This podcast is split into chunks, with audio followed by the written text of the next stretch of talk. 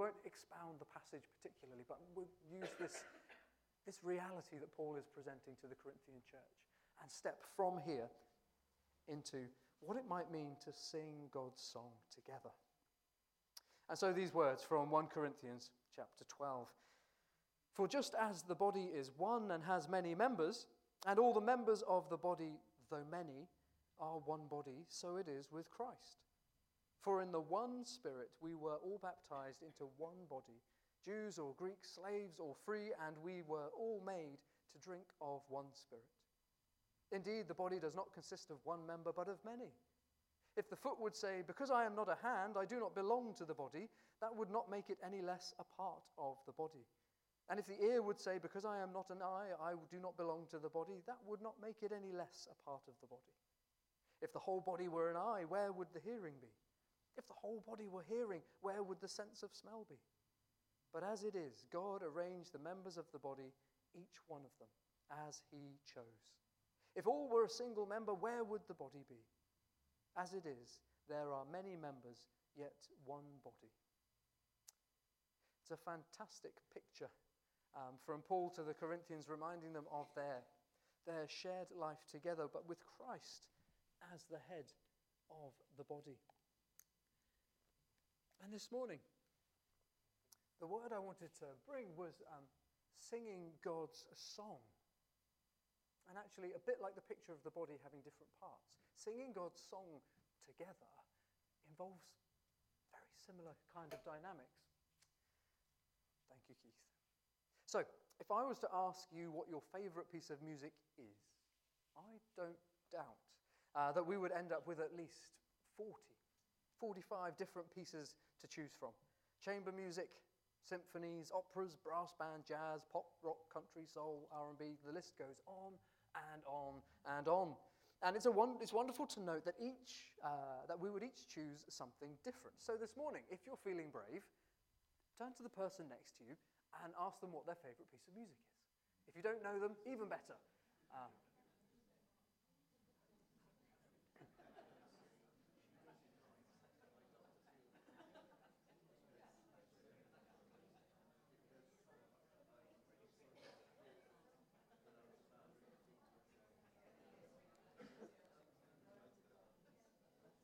Okay, so um, out of curiosity, did anybody choose the same piece of music as the person sat next to them? No. Fantastic, isn't it? It's just wonderful, and we're all so different. If we were to do a musical breakdown of your favorite piece of music, um, I quite love music. I've been playing the violin since I was a teenager in orchestras and all sorts. Um, and so uh, I I love listening to music and finding kind of the different ways artists work with, with music in different contexts. Anyway, if we were to break this, uh, break your favorite song down, we would find there are at least similar ingredients to each song. So the melody. Where would a great piece of music, where would a great song be without its melody? Harmonies, those elements of music that weave around the melody to support and enhance it. Sometimes in, uh, Im- imitating the melody line directly, other times doing something completely different. The second ingredient structures and forms. Some songs only have a verse that repeats, perhaps like a hymn, uh, has a, a particular stanza. And others have an introduction, a verse, a chorus, a bridge, an interlude, a chorus two, and an outro, and, and everything else you want to possibly put in there. In Dixieland Jazz, the only thing they had was a melody line. Everything else for the rest of that piece of music is improvised. One melody line, everything else was improvised. Just incredible, incredible. And then, thirdly, moments of rest. If your favorite song contained instruments that played without a pause, I doubt you might like it quite so much. Uh, it might be a bit overwhelming after a while. Uh, after all, it's not everyone's cup of tea, 21st century classical music that is starts and goes for 20 minutes and you get to the end and think, what was that? Just a relentless pushing through of sound. As each of these structural ingredients come together through the creative shaping of musicians and singers, so music comes to life and the synergy of harmony is released. Each person playing their part, each person listening to the parts of others, each person drawing closer to the melody so that it can be heard in crystal clear 7.1 surround sound. And it's this illustration of music that we're going to draw from today. You see, the church is much like a gathering of musicians and singers to play a piece of music. The harmony we live in and the music that results arises from these three ingredients um, that we've just listed. And so we're going to use them uh, as we unpack Jesus' invitation to sing God's song with one another. So, first of all, being a worshipping community. If, I, if you or I were to form a choir, just imagine that you're all professional musicians and you would like to form a choir starting tomorrow. Um, you would need to gather enthusiastic, like minded people, wouldn't you? Well, hopefully. Otherwise, we've all stood. Never mind, I won't say that. Um, firstly, uh, as the music is shared around, the melody itself, uh, the music is given out to the choir, the melody is identified, or perhaps it's discovered for the first time. As a solo, it's beautiful. It can carry its own presence through a room, and, and when it's sung just right, it makes the hairs on the back of your neck stand up. But whose melody is it? It's not those who get to sing it, but whose is it? Under copyright law, the answer is obviously the composer, uh, the person that wrote it, and then anyone who receives the rights to perform the music. As Christians, I'd like to suggest that the gateway into singing God's song with one another starts with the composer's melody. For believers, there is a simple truth the melody belongs to Jesus, the author and pioneer of our faith, who was in the beginning and through him all things have been made. The melody belongs to Jesus. It's his to write and it's his to sing. It's his to adjust and it's his to sustain. Then, for the believer, as the one who receives the Holy Spirit, we receive the invitation to become heirs and take part in the making of this music. But I don't want to suggest that we get to sing Jesus' melody this morning.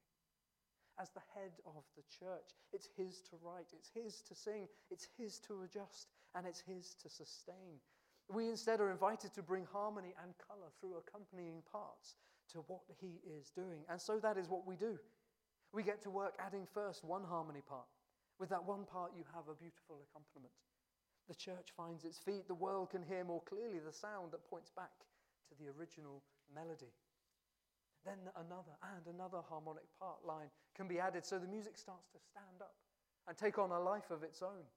The choir gets swollen in its ranks, and each of the parts adds greater color because our voices, I love this about singing, because our voices don't all sound the same.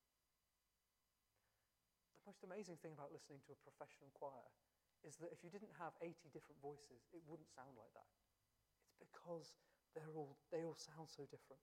Jesus' melody is now soaring on the heights of the harmonic accompaniment that breaks down walls and it transfers sinners to a place of worship. And this is what this is all about. It's all about forming and being a worshiping community centered on Christ, enabled by the Holy Spirit, and pouring out praise and thanks for all Jesus has done for us. Psalm 137 uh, shows the Israelites asking God how they could sing their song in a foreign land. Today, we're perhaps sometimes doesn't feel too dissimilar. After all, uh, we're in the world, as the Bible declares, but we're not of the world. And even a worship song I listened to this morning on my way down was singing this very truth Lord, if I've become too focused on what is this world around me and not on the reality that there is this place called eternity to come. Perhaps have I missed it? A place in eternity where worship is constant and we walk with our Lord Jesus face to face. Our nation is perhaps more spiritually barren today than it has been for a while. Yes, we do see lots of good things happening. I don't want to take that away. But God seeks faith, not just good things. So, being a worshipping community gathered around the melody of Christ is the place that we see harmony arising because it is there that John 17, 22, and 23 comes to life.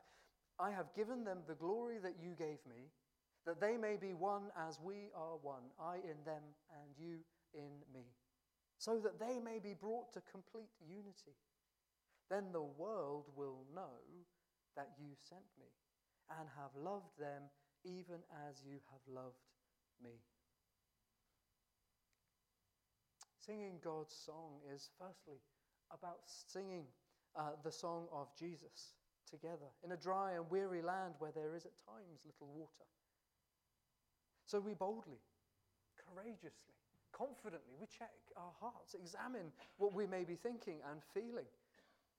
Because it's no use attempting to sing our song on our own. We sing with Jesus.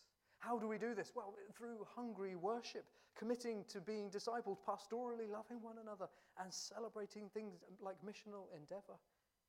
The melody of Jesus and our harmonies as heirs against the relief of a broken and a hurting world must surely, surely draw the attention of the Holy Spirit. And I don't know about you, but I would like his attention more than ever before, the more time goes by. If faith can move mountains, let the mountains move through the harmony of the people of God in the power of the Holy Spirit. The interesting thing about forming a choir is that there are some pieces of music that actually require two or three choirs, and occasionally one or two even require more than that. Well, how does that work, you may well ask? Well, the music starts to get richer, it starts to get fuller, it starts to be expanded in ways that you maybe couldn't do with just one traditional format of soprano, alto, tenor, and bass. It can be a little more complicated, perhaps, as well. In music, there's this term called polytonal. And this means that there are two key signatures working, taking place in the same song. So just imagine the guitarists are playing in the key of G and the piano's in the key of D. And yet it works. and yet it works. It works. That's the thing. It works. Uh, and it, as it comes together. It's a bit like thinking, if thinking, let's think of it in terms of food. Think of your favorite dish, and then think of a strange alternative that isn't your favorite dish, and then put them together on the same plate.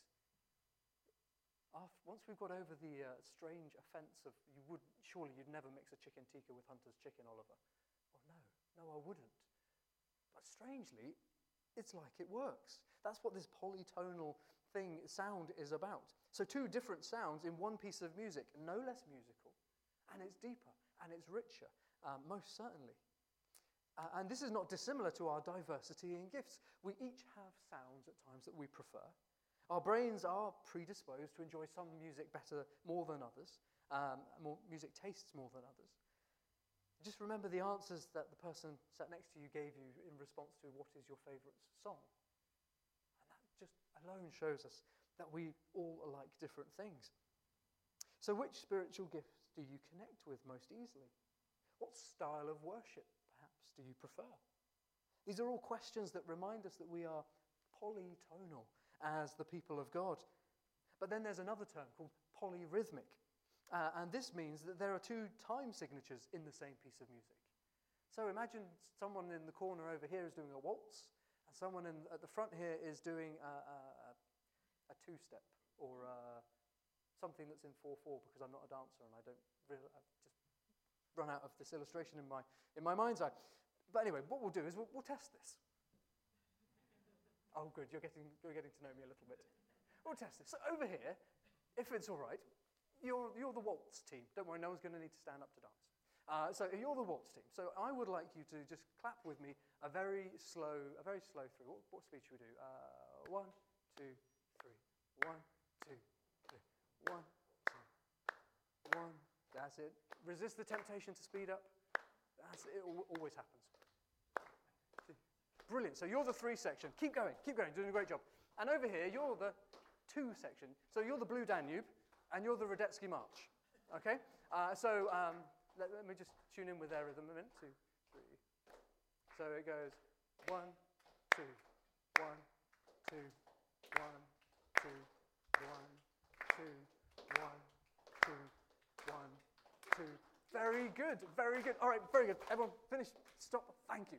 Brilliant. Actually, that was really impressive. That was very good. Um, you've done that so well. Um, and so, uh, and so, And so we can see this kind of polyrhythmic, uh, polyrhythmic dynamic taking place. And of course, we could add other, other rhythms over the top there as well. So, polyrhythmic. What rhythms were you brought up listening to? If polytonal music represents the things that we might each prefer, or the spiritual gifts, uh, poly, uh, the gifts we connect with, polyrhythmic music suggests the things that we've been raised to esteem. So, singing God's song is about blending and fusing together these sounds in such a way that the melody of Jesus is heard through each of us. Sometimes it's one of the hardest things to do to accept the things that, that others love, whilst acknowledging that they don't love our preferred option. I drive in my car, and I like to try and listen to Classic FM or Radio 3, and my children sit in the back listening to programs that have wailing sirens, and I keep freaking out thinking that someone's going to, a police car's behind me, and I'm not speeding. Um, no, generally not speeding. Um, but it just, it's this kind of the things that we like, the things that we prefer, accepting that reality, that others like different things. And so we blend. We each have to blend because we're different. But we're incredibly adaptable. That's the most amazing thing. In your own mind this morning, remind yourself that you are incredibly adaptable. To make all this happen, we celebrate the diversity of gifts that God has given us by creating opportunities for them to shine. You see, differences are not destructive, homogeneity is. Psalm 133, as we read at the start of our service, uh, praises God for the unity that can exist among his people, but it doesn't say we all try, we're all trying to look like our neighbor. So differences are not destructive, differences are not obstacles. Stubbornness is. In Philippians, on more than one occasion, Paul implores with the believers to have a Christ like mindedness, which comes from love and not a place of selfishness. To love is to embrace the other, even when um, there are differences, and for both, both to submit to Christ. Selfishness and stubbornness, by contrast, build up defenses around differences, so we must resolve to agree in Christ. Therefore, singing God's song, living in harmony together, is about blessing, not blocking the people of God, so that the Holy Spirit can move. In all our differences, gathered together around the melody of Jesus, let's give each other a step up and a step towards heaven as we be a community of worship. They say that the greatest music of all time rises and falls on these little black squiggles on the screen behind me called rests. It can be amusing at times to watch an orchestra and, uh, and their conductors, especially on the very, very rare occasion where the conductor goes off piste. They're so enjoying the music and waving their arms around that the orchestra's gone, I've got no idea what you're doing, so follow the leader. Um, sorry. Uh, it sometimes. It doesn't happen very often, but sometimes it does. And at this point, the conductor might try to motion to the choir, to the orchestra, how to get back together. Come on, everyone, try and follow me. But it's going to take a bar or so before that might even begin to happen because the orchestra's already realized that the conductor's somewhere else and they're looking to, some, uh, diff- to the leader in the orchestra. They're tr- already trying to fix the problem. This is not the case with a musical rest. When the small black squiggle up on that screen behind me, appears in the music, it has the power to stop an entire orchestra, an entire choir in their tracks instantly. After all, no one wants to be the one who plays or sings the duff note in the silence. I've been there, narrowly avoided it by the skin of my teeth. My desk partner didn't, never mind. So, rests are incredible in what they bring to the choir and to the orchestra, to the band, to the jazz group, to whatever style of music you like. They punctuate the noise. They distill all the parts down to one and perhaps by uh, uh, perhaps none by stopping what is unnecessary. They tune your mind as the listener to the new melody, the new sound that the composer wants you to hear next. They're like punctuation marks in grammar. Four simple words you may have come across them, this phrase before. But what are they talking about? Are they talking about a vegan? Eats shoots and leaves, like salads and things like that? Are they talking about a panda? Eats bamboo shoots and then leaves the area. Or a footballer? eats food, shoots goals, and then leaves on the training pitch. The interpretation you bring to the context is dependent upon the punctuation to be included in these four words. And so it is with song and singing God's song. The interpretation of the sounds and the way the melody is played is dependent upon the placing of rests. We must never underestimate the power of silence. We have to stop and we have to listen. As the rests bring change, we can't just plow through them because, well, like that piece of music, like that duff note, like the thing that everyone in the audience goes, it was you. Uh, we don't want to plow through them because they bring a shape to us. So, stopping to listen is about three things.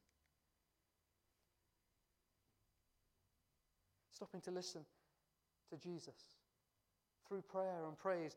Daniel in the Bible so often stops to pray and listen. He's a great example of this. David, a man after God's own heart, praises God in all manner of situations. Sometimes we'll be silent, but sometimes our listening will only be unlocked after we've pursued God with, with, with passion. And I use that word in the original way it was meant, not this modern day, somewhat emotional expression, but in that deep, heartfelt commitment to pursue. Pursuing God with heart and fervour. Secondly, we stop to listen to each other. We're Baptists, and we do church governance with us, with the Holy Spirit speaking to our spirits and our ears before we use our mouths. And thirdly, stopping to listen. It's about not listening to yourself. Believe it or not, most of us already know what we think. And with this being the case, listening becomes about absorbing and correctly discerning what the other is saying. So today, I'm not going to ask you how, how deep is your love, or are you living on a prayer, or if you could say to the Lord, You raise me up. But how big are your ears? Now, don't turn to the other person next to you to check. That's just rude. That's rude. We don't do that. Um, how are your spiritual ears? The bigger, the better, without doubt. Singing God's song is therefore, it's about punctuating the flows of life Uh, and church with the rests that Jesus has included in his melody line. Stopping to listen. The world is an ever developing, ever changing, ever moving place, and the power of silence is perhaps a gift that m- many today overlook. Come, let us stop and listen to Christ together, one another, and not simply ourselves. Plowing through rests, it, it alters the melody. It takes away that dynamic shape that it has. And it isn't ours to alter, it's Jesus's. And so we're back to Jesus. Singing God's song together is firstly about being a worshipping community, drawn to the melody of Christ and taking our place as contributing parts. He is the only one who can save. So why try to exchange his music? Then, as a worshipping community, we celebrate the diverse gifts that God has given to us and come together to enrich the sound of music.